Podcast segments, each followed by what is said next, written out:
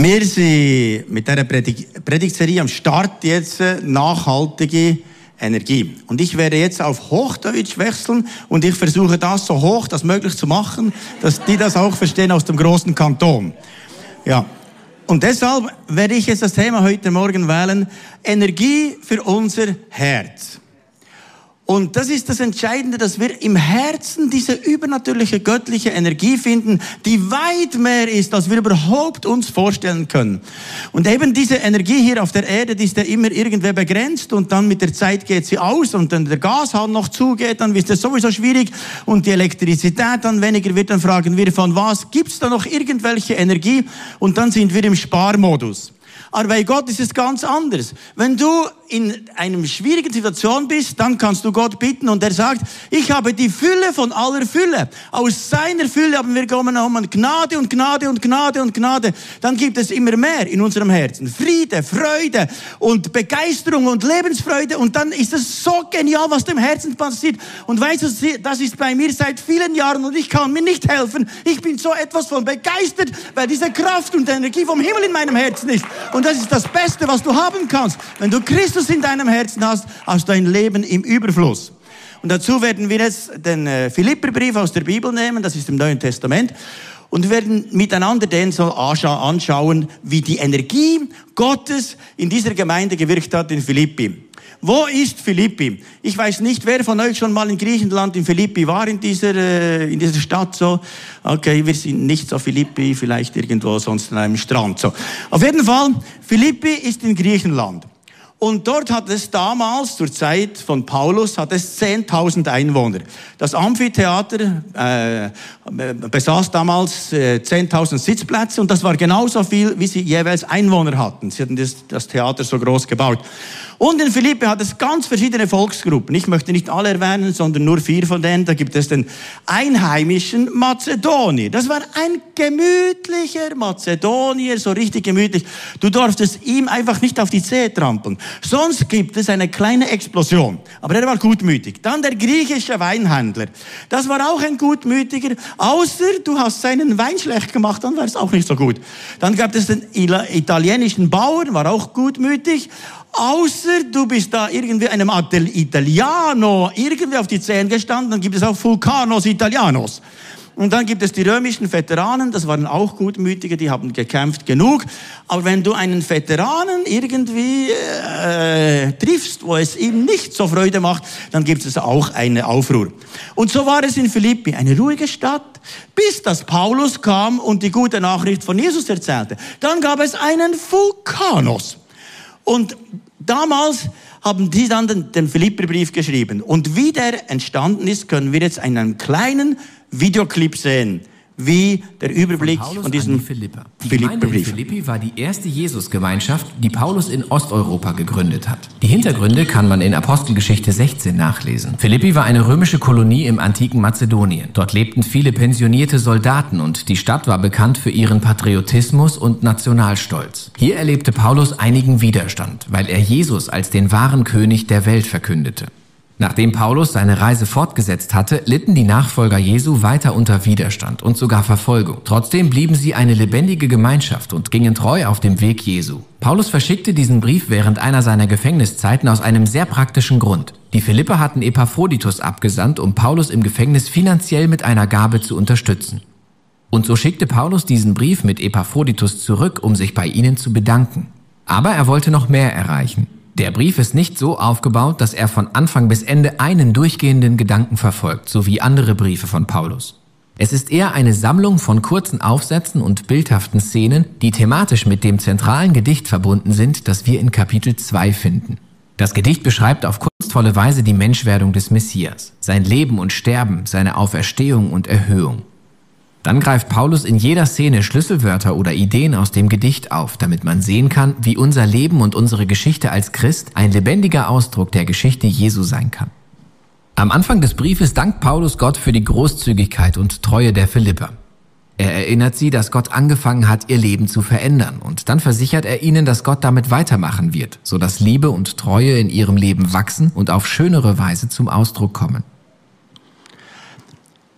Und wie ist es überhaupt äh, so weit gekommen, dass in Philippi überhaupt eine Gemeinde entstanden ist? Paulus war auf seiner Missionsreise durch Kleinasien gereist und dann unterwegs hat ihnen der Heilige Geist verwehrt, in den Norden zu gehen und in den Süden zu gehen. Und sie gingen einfach geradeaus, bis sie nach Troas kamen. Und Troas war eine Sackgasse. Da war das Meer, man konnte nicht mehr weiter. Und sie sagten, das kann ja nicht sein. Jetzt bin ich in einer Sackgasse. Und in unserem Leben gibt es manchmal auch so Situationen, da fühlen wir uns in einer Sackgasse. Aber weißt du, Gott ist ein Spezialist für Menschen aus der Sackgasse zu holen. Und wenn du dich heute in einer Sackgasse fühlst, kannst du sagen, jetzt kommt die gute Nachricht. Weil Gott hebt Leute aus der Sackgasse heraus und macht etwas viel Größeres und Neueres, das noch viel besser ist. Also Paulus ging dann am Abend einmal schlafen und manchmal ist auch gut etwas zu schlafen, wenn man nicht mehr weiter weiß. Die Decke über den Kopf und dann ist er geschlafen und dann lesen wir Apostelgeschichte 16, Vers 9. Dort hatte Paulus in der Nacht eine Vision. Er sah einen Mazedonier vor sich stehen, der bat ihn, komm nach Mazedonien, rüber und hilf uns. Da ruft also jemand von Europa, jetzt waren sie bis jetzt nur in Asien tätig, aber Gott hat ihn an einen Ort geführt, wo es nur noch die Möglichkeit gibt, per Schiff nach Europa zu kommen. Und dann kommt er per Schiff nach Europa und in der ersten Stadt, das war diese Handelsstadt Philippi, hat er dann so am Sabbat geschaut, gibt es irgendwo eine Gebetsgruppe. Und tatsächlich, sie kamen ans äh, Ufer eines Flusses und dort haben sie eine Gebetsgruppe gefunden, vor allem Lydia. Wir lesen dann in Vers äh, 14. Lydia war eine Purpurhändlerin aus Theatira, die an den Gott Israels glaubte. Während sie uns zuhörte, öffnete ihr der Herr das Herz, so dass sie das, was Paulus sagte, bereitwillig aufnahm. Also die erste Person in Europa, kam zum Glauben, indem dass der Herr ihr das Herz öffnete. Und ich bin überzeugt, wenn Europa noch einmal erleben möchte, dass eine Veränderung im geistlichen Bereich geschieht, hat es zu tun, dass Gott das Herz öffnet. Deshalb beten wir auch für das. Wir waren letzten Mittwoch hier und der Saal war voller Leute, die gebetet haben. Herr, öffne den Menschen das Herz. Und zurzeit ist es gewaltig, was geschieht. Wir führen die ganze Zeit Menschen zu Jesus, die zum Glauben kommen, weil der Herr ihnen das Herz öffnet. Das ist eine totale Begeisterung. Begeisterung, weil dann kommt die himmlische Energie in Menschenherzen und sie sagen, wow, jetzt fängt so richtig an. Letzten äh, Dienstag im Alpha Life Kurs, da hatten wir ja Leute, die mit dem Glauben noch nicht so viel ähm, ja, ähm, am Hut haben. Auf jeden Fall haben die da erzählt von äh, griechischer Mythologie und so weiter, ganz verschiedene Dinge und so, sehr interessant. Auf jeden Fall habe ich dann gefragt, was meint ihr in der Gruppe? Und einer war dann auch noch gut in griechischer Mythologie, der andere auch noch und sehr interessant. Auf jeden Fall hat dann jemand gefragt und hat jemand schon eine Begegnung mit Jesus gehabt. Und dann hat jemand erzählt, was er erlebt hat, dass Jesus in sein Herz kam. Dann hat er gesagt, weißt du, da öffnet sich dir eine Dimension, das ist weit mehr, als das du, was du hast in der griechischen Mythologie. Da hast du die ultimative Kraft aller Kräfte. Und dann hat der Nächste auch erzählt, wie er Jesus kennengelernt hat. Und am Schluss hat der andere gesagt, können wir das gleich machen bei mir? Ich möchte das auch. Wir haben gesagt, warte auf das nächste Mal, dann gehen wir etwas tiefer. Aber weißt du, Leute haben Hunger nach Gott, eine Sehnsucht, die suchen überall. Und Jesus ist die ultimative Lösung, um unser Herz zu erfüllen mit der göttlichen Energie. Auf jeden Fall war der Paulus da in Philippi. Dann gab es einen Aufruhr da, ein Vulkanos. Und dann später hat äh, Paulus die Stadt verlassen und kam da einige Jahre später nach Rom wieder ins Gefängnis. Und die Philipper haben gehört, ah, Paulus, wieder im Knast. Und dann haben sie sich gefragt, ja, wer hilft ihm? Weil die Römer haben dazu mal zu den Gefangenen nicht geschaut. Wenn du Essen bekommst von deinen Verwandten oder irgendeinen Freund, dann hast du zu essen oder sonst stirbst du. Du kannst ja verhungern im Gefängnis. Wir geben dir kein Essen, aber wenn dir irgendjemand äh, gibt, dann wirst du überleben. Und die Philipper haben gehört, Pauli im Knast. Dann haben sie gesagt, okay, jemand muss gehen. Und dann haben sie den Euphoritus geschickt, gesendet. Und das war der Gemeindeleiter. Und er kam mit einigem Geld. Und dann hat er noch Früchte gekauft und so weiter. Und er hat den Paulus dann im Gefängnis ernährt. Und Paulus hat gesagt, okay, wenn du schon wieder zurückgehst, wir schreiben doch einen Brief an die Philipper. Und dann lesen wir in Philipper 1, Vers 1, Paulus und Timotheus, Diener Jesu Christi. An die Gemeinde in Philippi mit ihren Leitern und Diakonen. Euch allen, euch allen, die durch Jesus Christus zu Gottes heiligem Volk gehört. Also wer Jesus in sein Leben eingeladen hat, der wurde gereinigt durch das Blut Jesu und gehört jetzt zum heiligen Volk. Das ist ja schon noch speziell. Also du bist ein Heiliger, wenn Jesus in dir lebt und du gereinigt worden bist durch das Blut Jesu. Jetzt kannst du mal den nebendran anschauen und schauen, wie heilig sieht das überhaupt aus? Ein Heiliger, dann kannst du ihm sagen, willkommen Heiliger im Volk Gottes. Du gehörst als Heiliger zum Volk Gottes. Dann kannst du ihm noch Gnade und Frieden wünschen. Ich wünsche dir Gnade und Frieden, das geht schon besser. He? Ich wünsche dir Gnade und Frieden von Gott, unserem Vater und dem Herrn Jesus Christus, unserem Herrn. Schon nur dieser Text gäbe eine ganze Predigt, aber ich nehme jetzt nur ein Wort daraus. Und das ist das Wort Diener. Dualos, was bedeutet Leibeigener. Sklave. Schon noch speziell. Jetzt sagt Paulus, ich bin Leibeigener. Und damals, wenn einer Sklave war, wurde von seinem Haus her, wurde er dann an der Türpfosten des Eingangstores, wurde er zum Haus, wurde er gestellt und hat dann einen Pfriem, das ist so wie ein äh, Zahnstocher durch das Ohrläppli dann in den Pfosten der Türe, wurde er da äh, einfach hineingepfriemt so und dann gehört er zu diesem Haus, zu diesem Hausherrn. Dann hat man den Zahnstocher reingesteckt und er wieder, war wieder frei mit einem Loch im Ohr. Aber jetzt gehörte er als Leibeigener zu diesem Herrn. Und jetzt sagt Paulus, ich bin freiwillig ein Leibeigener von Jesus Christus. Er hat mich teuer erkauft. Er hat alles gegeben für mich und jetzt melde ich mich, melde Gehorsam, ich bin dein Leibeigener. Schon noch krass. Und wir sagen, ja, wir möchten schon noch Jesus kennenlernen, so einen Hosensack Jesus. Wenn ich ihn gerade brauche, kann ich ihn nehmen und dann wieder rein. Aber hier sagt Jesus, äh, Paulus, nein, ich bin Leibeigener. Und das hat so viel ausgelöst in ganz Europa. Und ich denke, es ist kein Kontinent auf dieser Erde jemals so durchdrungen worden mit der guten Botschaft wie Europa. Die Christen sind gegangen als Leibeigene von Jesus. Da sind Hunderte und Tausende von Menschen als Märtyrer gestorben. Und ganz Europa wurde durchdrungen. Klar sind wir heute dankbar, was in Asien passiert, in Afrika, in Südamerika. Aber wie Europa durchdrungen wurde, ist absolut gewaltig weil Menschen gesagt haben, ich gehöre diesem Jesus. Und weißt du, das ist eigentlich die größte Freiheit. Es ist nicht Sklaverei, sondern es ist frei, ihm zu dienen, mit Begeisterung. Und dann lesen wir den Vers 3. Ich danke meinem Gott immer wieder, wenn ich an euch denke. Und das tue ich in jedem meiner Gebete mit großer Freude. Habt ihr auch schon festgestellt, wenn man für jemand betet und dann ist eine bittere Not bei dieser Person, dann betest du und sagst, oh Herr, da ist die Tante Trudi ganz in schwieriger Situation, könntest du nicht dies und das und das und das und das und dann wird es ganz schwierig. Seit Jahren bete ich ja meistens am Montag die Adressliste durch. Zurzeit sind es 800 Mitglieder, bete ich am Montag durch. Und dann habe ich auch vor Jahren einmal so äh, schwierig gebetet. Ich habe gesagt, oh Herr, hier ist auch ganz schwierig und da ist auch ganz schwierig. Und am Schluss habe ich gesagt, Herr, das ist schon noch ganz schwierig so zu beten. Dann habe ich das Gefühl gehabt, wie Gott gesagt hat, ja, es ist auch schwierig, das zuzuhören. Und dann kam ich auf diesen Vers. Paulus machte das mit Freuden. Er hatte schon die Perspektive im Blick, was Gott tun kann. Er hatte nicht die Perspektive von der Schwierigkeit vom jetzigen Zustand, sondern Gott hat Wunderbares an Lydia gemacht und er wird Lydia gewaltig segnen, er wird sie gebrauchen. Und er hat an, an äh, Julius und wie sie alle hießen und er hatte so Freude und sagte, oh Gott, das ist gewaltig, was du tust. Und das heißt hier mit großer Freude. Er war ja angekettet mit einem Soldaten da und ich kann mir vorstellen, wenn am Morgen äh, Paulus erwacht ist, sagt er, wow, Herr, ich darf wieder Danke sagen und dich loben und preisen für die Gemeinde in, Kor in äh, Philippi. Dann hat er angefangen, oh Herr, ich bin begeistert, was du tust. Oh, ich bin... Und er, es war ein Riesenfreudenschrei. Und wenn sie dann da durch das Gefängnis miteinander äh, gelaufen sind, hat dann äh, andere Gefängniswärter gefragt, was ist denn mit dem Pöli los? Am Morgen ist da ein Jubelschrei immer. Dann hat der, Wert, der Soldat gesagt, ja weißt du, der betet für eine Gemeinde. Der ist so begeistert von dieser Gemeinde. Die Frage ist, sind wir auch so begeistert, wenn wir beten?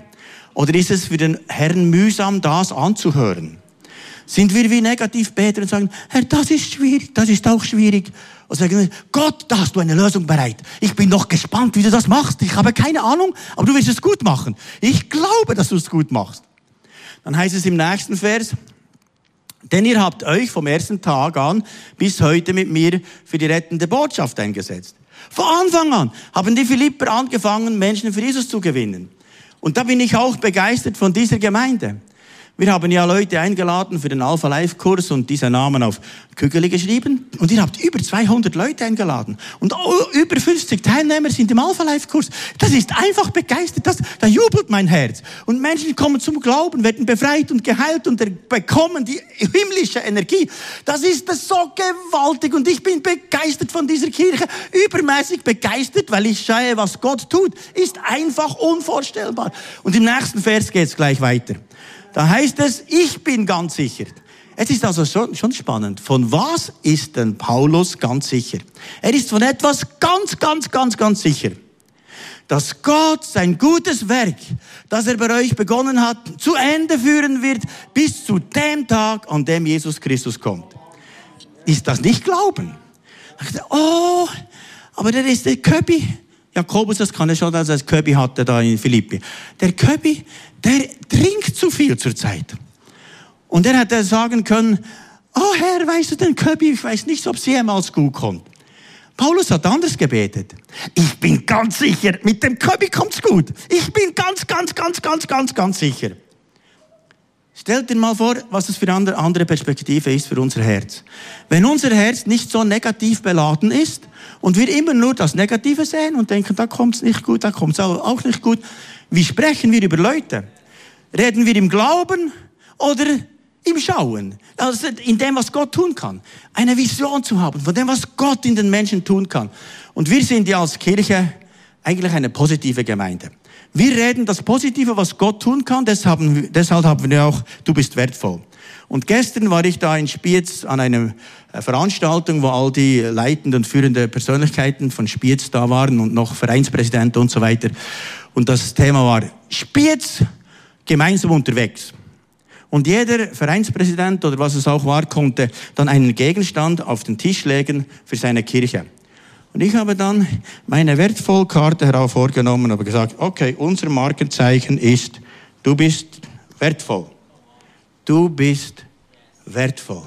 Und wisst ihr, das ist der Schlüssel für unser Leben. Wir sagen, du bist wertvoll. Und dann haben die Leute das geschaut. Was, glaubt ihr das wirklich? Glaubt ihr wirklich, dass die Menschen wertvoll sind? Ja, ja, ja, das glauben wir. Ja, dann müssen wir mal schauen und kommen. Du bist wertvoll. Wisst ihr, wie viel Energie das freisetzt bei Menschen? Du bist wertvoll, als der, du seist der letzte Depp auf Erden. Weil der Teufel macht nur letzte Deppen, aber der Heilige Geist macht Königskinder, macht etwas Gewaltiges und das Herz ist voller Energie und voller Freude und voller Begeisterung. Deshalb ist auch heute dieser Saal bums, bums, bums, bums voll. Weil Leute sagen, da ist Energie, etwas Himmlisches, etwas Begeisterndes. Und da ist auch noch ein crazy Pastor, der auch irgendwie verrückt ist und immer noch begeistert nach 60 Jahren. ja, es ist schön, mit euch unterwegs zu sein. Und im nächsten Vers heißt es, es ist ja nicht erstaunlich, dass ich so von euch denke, denn ihr liegt mir ganz besonders am Herzen. Und das ist für mich so. Ich bete mit Freuden für euch. Und auch beim Eingang habe ich einige gefragt, hat das Gebet gewirkt? Geht es dir besser? Und jemand hat mir gesagt, ja, das MRI wäre so gut. Ich habe gar keinen Schatten mehr. Es ist alles okay in meinem Körper. Gott hat mich völlig geheilt. Halleluja. Das begeistert doch mich. Und wenn ich immer wieder höre, wie Gott Gebete erhört, wie Menschen geheilt werden, befreit werden, da bist du im besten Club auf Erdboden. Das ist das Beste, die Kirche. Ich bin ganz begeistert von euch. Und auch wenn ich jetzt im Gefängnis sitze, zum Glück ist das für mich nicht so, es wäre, glaube ich, nicht, nicht, nicht so meine Fähigkeit, so eingesperrt sein. Ich bin sehr freiheitsliebend. Gefängnis, darum habe ich nicht zu dieser Zeit gelebt. Halleluja, danke Herr, super. es passt viel besser jetzt hier in Spiez. Und nicht im Gefängnis und Gericht warte und so weiter, das habe ich alles auch nicht. Und so weiter. Und da sagt er, ihr alle habt Anteil an diesem Auftrag und an der Gnade, die Gott mir damit erweist. Jetzt ist hier ein sehr interessanter Vers. Es heißt, er sagt hier, ihr habt Anteil an dem, was Gott durch mich wirkt hier in Rom. Da kamen Menschen zum Glauben äh, aus dem Königshaus, Kaisershaus und so viele Wärter und viele Führungspersönlichkeiten. Ganz viele kommen zum Glauben. Und jetzt habt ihr Anteil an dem, was hier geschieht. Dann sagen die Philippi, ja nein, die, diese Leute, die hat ja Paulus zu Jesus geführt, nicht ich. Aber Paulus sagt doch, ihr habt mir Nahrung gebracht, aus diesem Grunde bin ich nicht eingegangen im Gefängnis und jetzt nur noch Knochen und, ich bin, aber überlebt, dank dem, dass ihr die Spende gemacht habt. Durch eure Spende kann ich hier leben und das Evangelium wieder weitergeben und ihr bekommt den Lohn dafür. Speziell. Wisst ihr, das ist ein Geheimnis. Als Kirche sind wir ja ein Team. Nicht alle sind so äh, evangelistisch veranlagt wie ich. Äh, viele denken vielleicht, ja, ich kann ja niemand zu Jesus führen. Kein Problem, musst du nicht, ich mache es für dich. Ist doch ganz easy. Musst kein schlechtes Gewissen haben und denken, wenn ich so wie der Markus wäre. Das ist auch manchmal mühsam. Es spricht zuerst, bevor es denkt. Und das ist auch gut für das Evangelium weiterzugeben. Du kannst immer einfach, was dir in den Sinn kommt. Und dadurch führe ich immer Menschen zu Jesus. Das macht mir auch Spaß.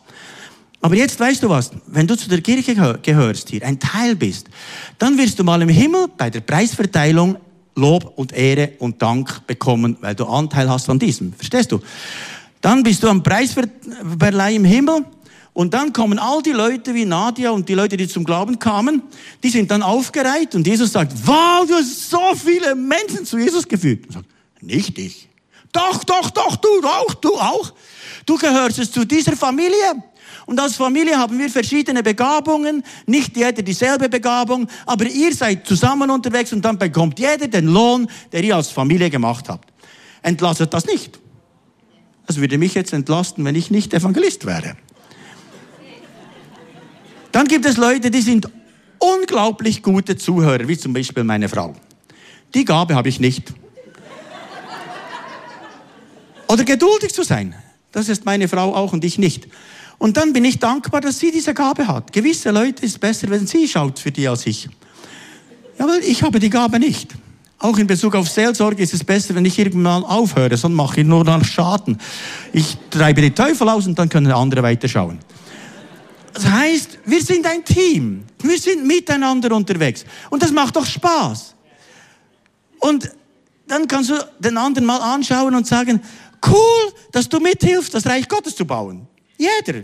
Jeder hilft irgendwann mit. Cool, dass du mithilfst. Wir sind ein Team. Und das befreit doch. Und jeder hat Anteil im Himmel. Wunderbar. Jetzt kommen wir zum nächsten Vers. Gott weiß, wie sehr ich mich danach sehne, euch alle zu sehen. Liebe ich euch doch so, wie auch Jesus Christus euch liebt. Und weißt du, wie viel das Jesus geliebt hat? Er hat gesagt, ich sterbe für dich. Das heißt, es gibt keine größere Liebe als die, dass jemand stirbt für seine Freunde. Und Jesus hat gesagt, ich sterbe für dich. Und Paulus sagt, hey Philipper, ich bin bereit, für jeden von euch zu sterben. Ich habe im ersten Gottesdienst, habe ich äh, gesagt, ja, ich wäre bereit, für Lilian und Stöff zu sterben. und dann haben sie mich beim Znüni gefragt, bei der Kaffee, wärst du für alle von der Gemeinde gestorben? habe ich gesagt, ja, ich versuche es, ja, für alle zu sterben. Verstehst du? Ich versuche jeden so zu lieben, dass ich für die sterben würde. Aber wenn es dann darauf ankommt, weiß ich auch nicht, ob es dann funktioniert. Aber immerhin, das war die Liebe von Paulus. Die Frage ist, wie stark lieben wir die Gemeinde? Sagen wir, die Gemeinde, die lieben wir von ganzem Herzen. Ich wäre bereit, für dich zu sterben. Oder du sagst, ja, nein, ich bin lieber so Trittbrettfahrer. Und wenn es dann heiß wird, sagen wir, adieu, merci, tschüss. Liebe ich die Gemeinde, so wie Jesus die Gemeinde liebt. Das war die Liebe, die Paulus hatte zu Philippi. Und sagt, ja, ich bin lieber so äh, autonom, so klein für mich und so. Ich möchte nicht so genau zur Familie gehören und wenn dann schon, dass ich wieder abhauen kann. Das ist auch eine Möglichkeit. Aber Paulus hat es anders gemacht. Er hat gesagt, ich bin bereit, für euch zu sterben. Jetzt kannst du mal überlegen, wie weit ist meine Liebe zu meiner Kirche? Schwierige Frage. Wir gehen sofort zum nächsten Verse. Vers 10 heißt es, ich bete darum, dass eure Liebe immer reicher und tiefer wird und dass ihr immer mehr Einsicht und Verständnis erlangt. Im ersten Gottesdienst habe ich ein Wort etwas falsch ausgelegt und mein Sohn hat mich dann sofort korrigiert und gesagt, im Griechischen steht es so. Jetzt weiß ich's. Das heißt also, reicher ist viel breiter, verstehst du? Reicher ist viel breitere Liebe. Weil manchmal sind wir Schmalspur-Liebesmenschen. Ich lebe gerade diesen, der, der, den kann ich schon noch lieben, aber dann breiter wird's nicht. breiter heißt also, ich kann mehr Menschen lieben. Und mit der Zeit kannst du mehr Menschen lieben. Oder es wird immer enger und du liebst nur noch ganz, ganz, ganz, ganz, ganz wenigen. Und zuletzt liebst du nur noch dich selbst. Das ist ja auch eine Möglichkeit. Oder es wird reicher und dann tiefer. Und tiefer wird das eigentlich erst, wenn ich dann eine Auseinandersetzung habe mit der anderen Person.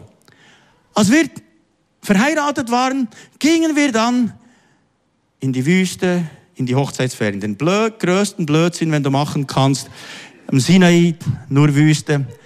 Und dann ist mein Charakter so richtig zum Vorschein gekommen. Mir hat's den Schlammdeckel geluft die ganze Zeit. Zum Glück habe ich so eine liebe Frau, die das ertragen hat. Aber das heißt, die Liebe wurde dann tiefer. Und weißt du, die Liebe wird tiefer, wenn wir trotzdem miteinander den Weg weitergehen.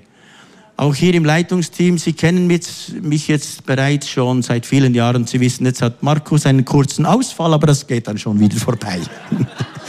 dann entschuldige ich mich nach der Sitzung wieder und dann ist alles wieder eigentlich ziemlich gut. Aber ich will mich trotzdem verändern, dass ich nicht immer da so schwierig tue. Es ist schon besser geworden. Aber das heißt, dass eure Liebe tiefer wird. Das hat auch zu tun, dass wir Korrektur annehmen. Und ich bin dankbar, dass Leute mir Korrektur anbringen. Ich habe da, äh, in einem Gottesdienst, im ersten Gottesdienst war mein Hosenladen da auf. Wie sagt man das Hochdeutsch? Einfach irgendetwas nicht ganz zu. Dann in der Pause kam ein Freund auf mich zu und sagte, Markus, da ist noch etwas offen. Zum Glück. Sonst wäre es noch auf dem Livestream. Wunderbar. Würden es noch fast tausend Leute sehen. Zum Glück ist es äh, ja, Leute, die mich korrigieren. Oder nach dem ersten Gottesdienst gibt es auch immer wieder Leute, die sagen, das hast du nicht so ganz gut gesagt. Im zweiten Gottesdienst sage es besser, sonst hören es viele Leute und es ist nicht so gut. Merci vielmals. Ich bin dankbar für Leute, die mich korrigieren. Ich weiß nicht, wie es dir geht. Wenn die Liebe tiefer gehen sollte, braucht es auch eine Bereitschaft zu sagen, ja, Herr, ja, bitte, ich will lernen. Aber habt ihr auch Mühe, Mühe, andere zu korrigieren? Für mich ist das ganz schwierig. Weil früher habe ich gedacht, äh, in der Gemeinde, ich korrigiere nicht, ich bete einfach. Und das habe ich einmal äh, äh während äh, Ernst Gerber gesagt, das war so mein Mentor. Ich habe gesagt, weißt du, in der Gemeinde korrigiere ich niemand, sondern ich liebe sie. Dann hat er gesagt, das kommt nicht gut. Und ich dachte, du bist schon etwas älter, weißt nicht mehr, wie man das heute macht. Aber das war dann ziemlich stolz und dann kam das große Problem hier in der Gemeinde.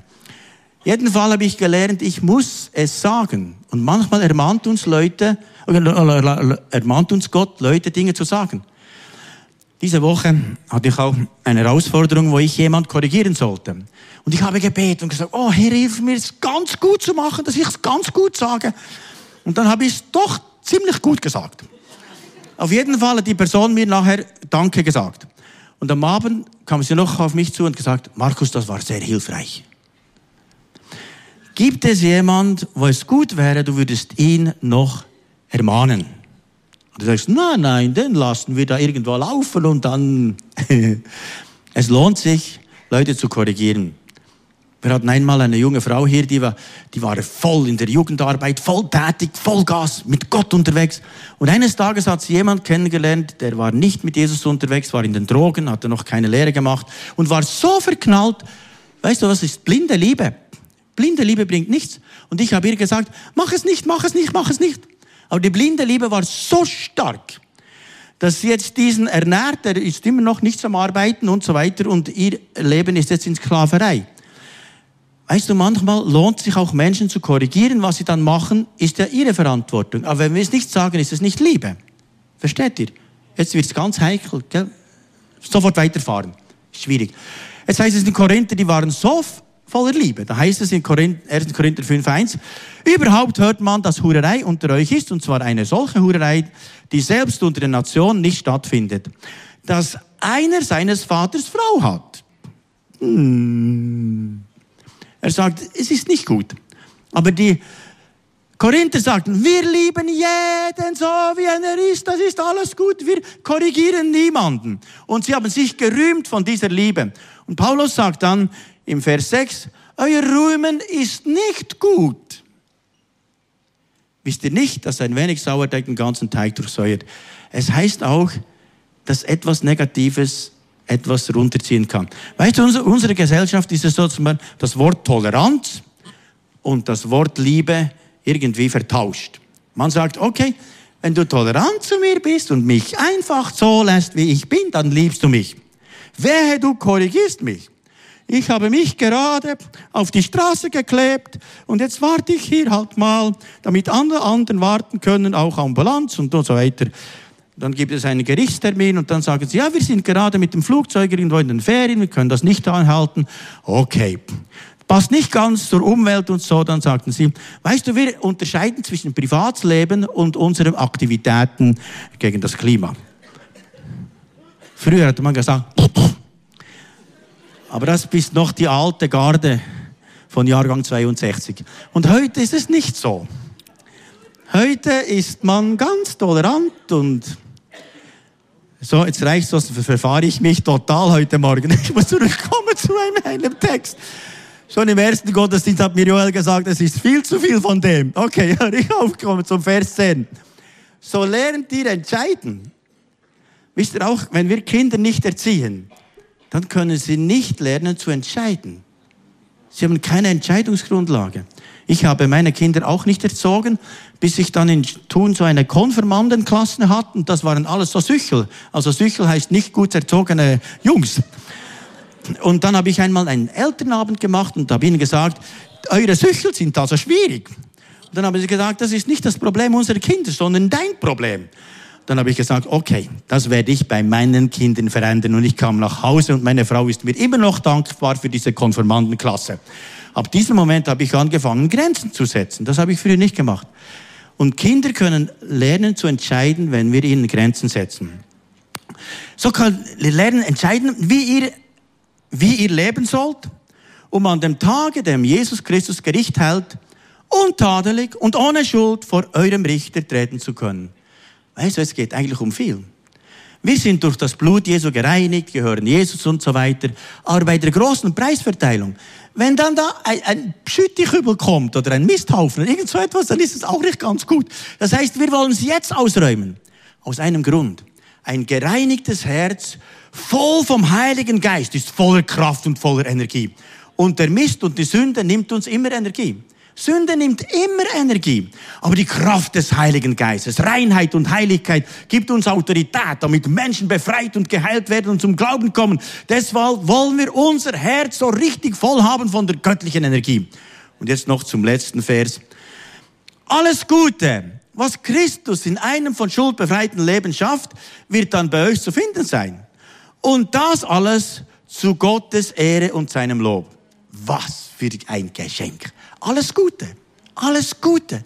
Und er hat so viel Gutes für uns bereit und sagen, okay, Jesus, hilf mir so zu leben, dass es für dich gut ist. Und die Bibel sagt, mehr als alles andere achte auf dein Herz, denn von ihm geht das Leben aus. Und wenn wir auf das Herz achten und sagen, ich will das Herz, dass es ein Tempel des Heiligen Geistes ist, voller Kraft, voller göttlicher Energie. Ich will, dass es voll von dieser Freude, von dieser Energie, von dieser Kraft ist. Dann wird mein Leben völlig verändert. Und weißt du, dieses Leben lohnt sich. Meine Mutter wird morgen 95 Jahre alt. Und sie ist immer noch voller Lebensenergie und Freude und erzählt mir von diesem Jesus. Und wir haben Worship zusammen und Lobpreis und lesen aus der Bibel und beten zusammen. Und dann ist das für mich ein Kick, verstehst du? Weil da ist ein Herz, das ist voll von Freude, voll von Begeisterung, voll von Lob und Anbetung. Und ich möchte auch mal mit 95 noch sagen, ich bete meinen Gott an. Ich preise ihn. Ich habe gelebt, um ihn zu ehren. Und wisst ihr was? Das ist das bessere Leben, mit Jesus unterwegs zu sein. Und vielleicht hast du das Gefühl, irgendwo fehlt mir noch die ultimative Energie von allen Energien des Himmels. Und dann möchtest du vielleicht Jesus jetzt in dein Herz einladen und sagen, ja, ich möchte jetzt das, dass, dass er da drinnen wohnt. Und vielleicht denkst du, ja, es ist vielleicht so ein bisschen nebendran oder noch etwas weiter weg. Wenn es ganz weit weg ist, kein Problem, noch warten, vielleicht kommt's mal und vielleicht auch nicht, kein Problem. Aber wenn es so nahe ist und du spürst Jesus irgendwo nahe, bist ne, nicht ganz sicher, ob er drin ist oder nicht drin ist und sagt, ja, ich weiß nicht, ob Jesus jetzt im Herzen ist oder nicht. Das ist genau dasselbe, wenn du mich fragen würdest, bist du verheiratet? Und ich würde sagen, ich bin nicht so ganz sicher. Da würdest du vermutlich sagen, ja, dann bist du vermutlich noch nicht verheiratet. Aber ich weiß, am 5.5.85 habe ich das Ding festgemacht. Und seitdem Vollgas. Also heute sagen möchtest, ich möchte jetzt Jesus nicht nebendran, sondern in meinem Herzen, dann kannst du das in einem einfachen Gebet beten. Ich habe das hier eingeblendet und wir können das zusammen beten, wenn du sagst, ich möchte jetzt Jesus in meinem Herzen. Dann kannst du das für dich beten. Jesus, ich komme zu dir. Bitte vergib mir all meine Fehler. Komm jetzt in mein Herz. Bist du mein Herr und mein Gott? Ich will dir nachfolgen und ich glaube an dich und erfüll mich mit deinem Heiligen Geist. Jesus, du weißt, jede Person, die das jetzt gebetet hat. Und ich bitte dich, komm du jetzt mit deinem Heiligen Geist und erfülle jeden so tief, dass er merkt, wow, jetzt kommt Energie vom Himmel. Jetzt kommt etwas Übernatürliches. Jetzt kommt eine Freude, die mehr ist, als menschlich zu, nachzuvollziehen ist. Jetzt kommt etwas Himmlisches in mein Herz. Und ich segne dich, dass du ab jetzt die Wiedergeburt erlebst, dass der Heilige Geist in dir etwas Neues macht und dass du ab jetzt merkst, mein Herz ist gefüllt mit der Energie des Himmels. Amen. Diese Woche sind meine Frau und ich, Ursula, haben jemand besucht aus der Gemeinde, ein, ein junger Vater von vier Kindern, hat selber ein Unternehmen, hatte Covid vor 14 Monaten und so schlimm Covid, dass er nicht mehr kaum atmen konnte, lange Zeit und äh, auch nicht mehr laufen. Und jetzt konnte er wieder etwas laufen und jetzt hat er noch einmal Covid diesen Winter. Und jetzt ist er so in einem miesen Zustand. Wir haben ihn besucht und er ist da um seine, um die Kochinsel in der Küche gelaufen. So nach ein, zwei Schritten musste er wieder warten und sich erholen für die nächsten zwei, drei Schritte. Und als ich das gesehen habe, Ursula und ich hat das sehr bewegt. Wir haben unter Tränen für ihn gebetet und gesagt, Gott, gib diesem Mann deine himmlische Energie. Aber was uns so tiefst bewegt hat, er braucht ja oft eine Viertelstunde, um vom Schlafzimmer in die Küche zu kommen. Aber er sagt, am Morgen, wenn ich aufstehe, lobe ich meinen Gott. Und ich danke ihm für all das Gute, das er in meinem Leben gegeben hat. Und ich bete ihn an. Den ganzen Tag erhebe ich seinen Namen. Und die Frau hat unter Tränen gesagt, die einzige Hoffnung für uns ist Jesus. Und dann kam die, die kleine Tochter im Kindergartenalter. Sie hat gesagt, weißt du, ich bete immer wieder für Papa. Und sie beten für Heilung. Sie hat eine, eine Zeichnung gemacht, die ist am Kühlschrank mein Papa wird gesund. Und weißt du, wir haben beide auf der Heimfahrt überlegt, hätten wir die Energie, die diese Familie hat, das durchzustehen. Wisst ihr was, dort ist so viel Energie. Göttliche Energie. Ich kann mir das nicht vorstellen, wie ich das überleben würde. Aber Gott gibt diesem Kevin viel Kraft dieser Daniela viel Kraft. Und wir beten als Gemeinde intensiv für sie. Und wir glauben auch an ein Wunder. Und wisst ihr, manchmal haben wir keine Kraft, aber Gottes Energie ist trotzdem voll am Wirken. Wenn unser Körper schwach ist, Paulus sagt, wenn ich schwach bin, ist er stark in mir. Und manchmal spüren wir keine Kraft, aber seine Energie ist in den Schwachen mächtig. Und manchmal ist nichts, das nach außen aussieht nach Kraft. Aber die göttliche Kraft ist jetzt in dir. Ich möchte auch für alle beten, die zurzeit in einer Herausforderung leben. Und ich bitte dich, dass du mit deinem Geist kommst, mit deiner himmlischen Energie und jedem die Kraft gibst, durchzustehen, nicht aufzugeben, dran zu bleiben. Und Jesus, Gerade bei Kevin und bei Daniela, bei dieser Familie. Wir flehen dich an. Erbarm dich über diese Familie. Herr, erbarm dich für alle in der Kirche, die schwach sind. Erbarm dich über jeder hier im Saal, der schwach ist. Über all den vielen Leuten, die den Livestream anschauen. Ich spreche dir zu im jetzigen Moment, dass himmlische Energie, dass göttliche Kraft dich begleitet. Aus seiner Fülle haben wir genommen Gnade um Gnade und du sollst gerade jetzt, wo du den Livestream schaust, erleben, wie göttliche Energie in dich hineinkommt. Wie du erlebst, wie diese übernatürliche Fülle von seiner Liebe, von seiner Gegenwart dein Herz erfüllst und du weißt, mein Gott ist bei mir. Er wird mit mir gehen, auch durchs dunkle Tal. Er wird mich nicht allein lassen und er wird mich ganz sicher zum Ziel führen. Denn das hat er versprochen. Und ich spreche dir zu, im Namen Jesu wird Gott dich sicher zum Ziel führen. In Jesu Namen. Und wenn wir diesen Song singen, Freiheit, darfst du erleben, wie etwas an Freiheit in dein Herz kommt. Wir können aufstehen und das miteinander singen.